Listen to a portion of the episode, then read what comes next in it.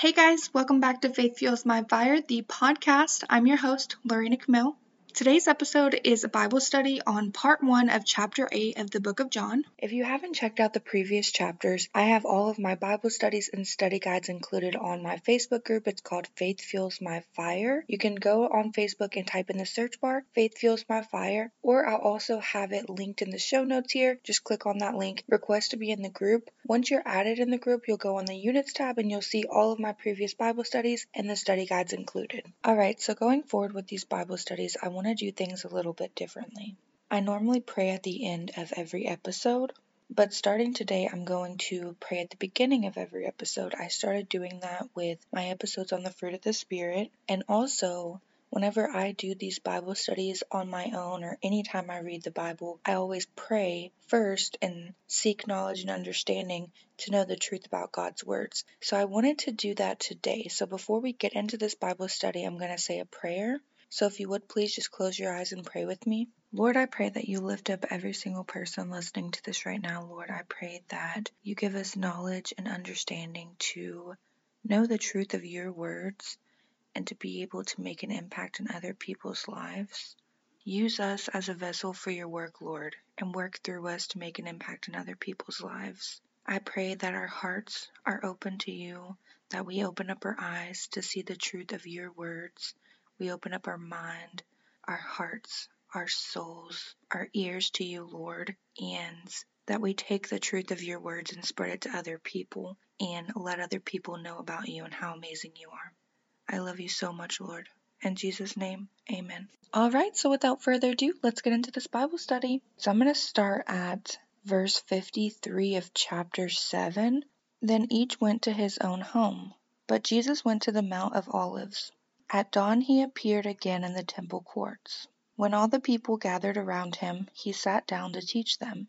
The teachers of the law and the Pharisees brought in a woman caught in adultery. They made her stand before the group and said to Jesus, Teacher, this woman was caught in the act of adultery. In the law, Moses commanded us to stone such women. Now what do you say?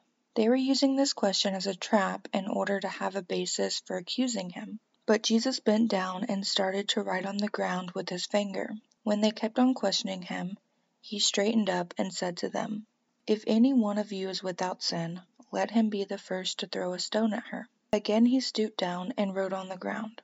At this, those who heard began to go away one at a time, the older ones first, until only Jesus was left, with the woman still standing there. Jesus straightened up and asked her, Woman, where are they? Has no one condemned you?" "No one, sir," she said.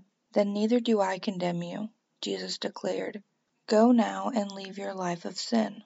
Alright, so I'm going to stop right there and discuss a few things with you guys. So first I wanted to point out these verses that I just read. The earliest manuscripts and many other ancient witnesses didn't have these verses. So it's kind of controversial because some people leave these verses out. In the earlier manuscripts, a lot of them left these verses out. And then some would mark the verses with an asterisk, some would put them in other parts of the Bible because it seems that it wasn't part of the original text of John's Gospel or in this place. So it could have been in a different part of the book of John or of a different book in the Bible. But these verses here, this story here is so good. And even though this might not be exactly where it was placed, there's still good reason to believe that John did write this. And these verses are so powerful. And to remember that Jesus doesn't judge. And if Jesus was to judge one person for sin, he would judge everyone for sin. And he dies on the cross to forgive us of our sins. So no matter what we've done in our lives, He's not going to condemn us for that as long as we ask for forgiveness and ask Him to come into our heart and we have the Holy Spirit within us. He's not going to condemn us for our past sins. So I'm going to go ahead and just discuss a couple things here. Okay, so these teachers of the law and the Pharisees brought this woman that was caught in adultery in front of the group and tried to trap Jesus to have a basis for accusing him. And then Jesus said, If any one of you is without sin, let him be the first to stone her. And of course, we all have sinned in our life. There is not one person in this world.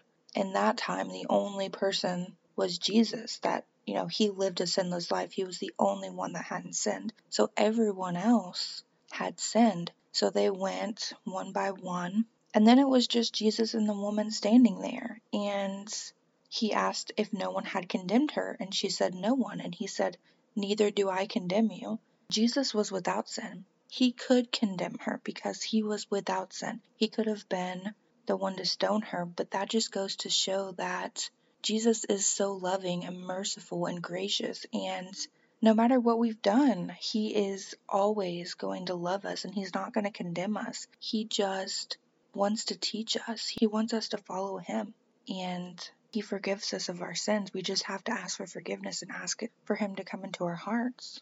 So I'm going to go ahead and continue reading, starting at verse 12. When Jesus spoke again to the people, he said, I am the light of the world. Whoever follows me will never walk in darkness, but will have the light of life. The Pharisees challenged him. Here you are appearing as your own witness. Your testimony is not valid. Jesus answered, Even if I testify on my own behalf, my testimony is valid, for I know where I came from and where I am going. But you have no idea where I come from or where I am going. You judge by human standards. I pass judgment on no one. But if I do, my decisions are right, because I am not alone. I stand with the Father who sent me. In your own law it is written that the testimony of two men is valid. I am one who testifies for myself, my other witness is the Father who sent me. I'm going to stop right there and discuss these verses with you guys here. So in verse 12, Jesus tells these people that he's the light of the world. Just like we see here in chapter 1, verse 9 of chapter 1, our very first Bible study on John, we talked about this. And in verse 9, it says, The true light that gives light to every man was coming into the world, and that true light was Jesus Christ. So here in chapter 8, he says he's the light of the world and whoever follows him has eternal life. We have the light of life. We no longer live in darkness. We no longer live in sin. It doesn't mean that we're not going to sin, but we no longer have the sinful nature. We have the fruit of the Spirit, which is what I've been talking about in my episodes if y'all want to go check that out. But then in verse 13, the Pharisees said that his testimony is not valid because he's appearing as his own witness. And in our Bible study from part two of chapter five of the book of John, Jesus talks about the testimonies of Jesus. And he says in verse 31 if I testify about myself, my testimony is not valid. And then he talks about the other testimonies about him. And the reason why he says that here is because, based on their law, they say if one person testifies about their self, their testimony is not valid. But then he says here in verse 14 that even if he does testify on his behalf, his testimony is valid, because he knows where he came from, which is heaven, and where he's going, which is heaven. But these Pharisees have no idea where he came from or where he's going, because if they did, they wouldn't question him. And he says in verse 16 that if he does judge, his decisions are right because he's not alone. He has God the Father. And then he tells them that in their law, it's written that the testimony of two men is valid. He testifies for himself, and his other witness is God the Father. And I'm going to continue reading at verse 19. Then they asked him, Where is your Father? You do not know me or my Father. Jesus replied, If you knew me, you would know my Father also. He spoke these words while teaching in the temple area near the place where the offerings were put. Yet no one seized him, because his time had not yet come. Once more Jesus said to them, I am going away, and you will look for me, and you will die in your sin. Where I go, you cannot come. This made the Jews ask, Will he kill himself? Is this why he says, Where I go, you cannot come? But he continued, You are from below, I am from above. You are of this world, I am not of this world. I told you that you would die in your sins if you do not believe that I am the one I claim to be. You will indeed die in your sins. So I'm going to stop right there and discuss a few things with you guys here. So these Pharisees asked Jesus where his Father was, and he said that they didn't know him or his Father. Because if you truly know God the Father, then you know Jesus Christ also. And if you truly know Jesus Christ, then you know God the Father. And he spoke these words while teaching in the temple area. But no one seized him, because his time had not yet come. Like I said in the last Bible study, He's protected. And until it is his time for the crucifixion, and whenever his work is nearly finished, until that time, no one is going to be able to seize him or put a hand on him. So then in verse 21, he tells them, I'm going away, and you'll look for me, and you'll die in your sin. Where I go, you cannot come. So what he's talking about here is he's going to heaven. And these people that are seeking to kill him, they have hatred in their hearts. So they're going to end up dying in their sin, and they're not going to be able to go to heaven because of this hatred in their heart and not believing in Jesus Christ. So these Jews automatically think, well, is he going to kill himself because he says that where I go, you can't come? And the thing is, here, they're making him out to be a sinner, saying he's going to commit suicide. And then he says in verse 23 that they are from below and he's from above, that they are of this world and he's not of this world and they're going to die in their sins if they don't believe that he's the one he claims to be. So they're trying so hard to make him out to be a sinner. They're seeking to kill him. They're doing all of these things, but they don't realize that he comes from heaven and that only through him will they be able to have eternal life and be able to go to heaven. And they're still not believing in him. They still have hatred in their hearts and they're going to end up dying in their sin and they're not going to make it to heaven. Alright, I'm going to continue reading starting at verse 25. Who are you? They asked. Just as I have been claiming all along, Jesus replied. I have much to say in judgment of you, but he who sent me is reliable, and what I have heard from him I tell the world. They did not understand that he was telling them about his Father.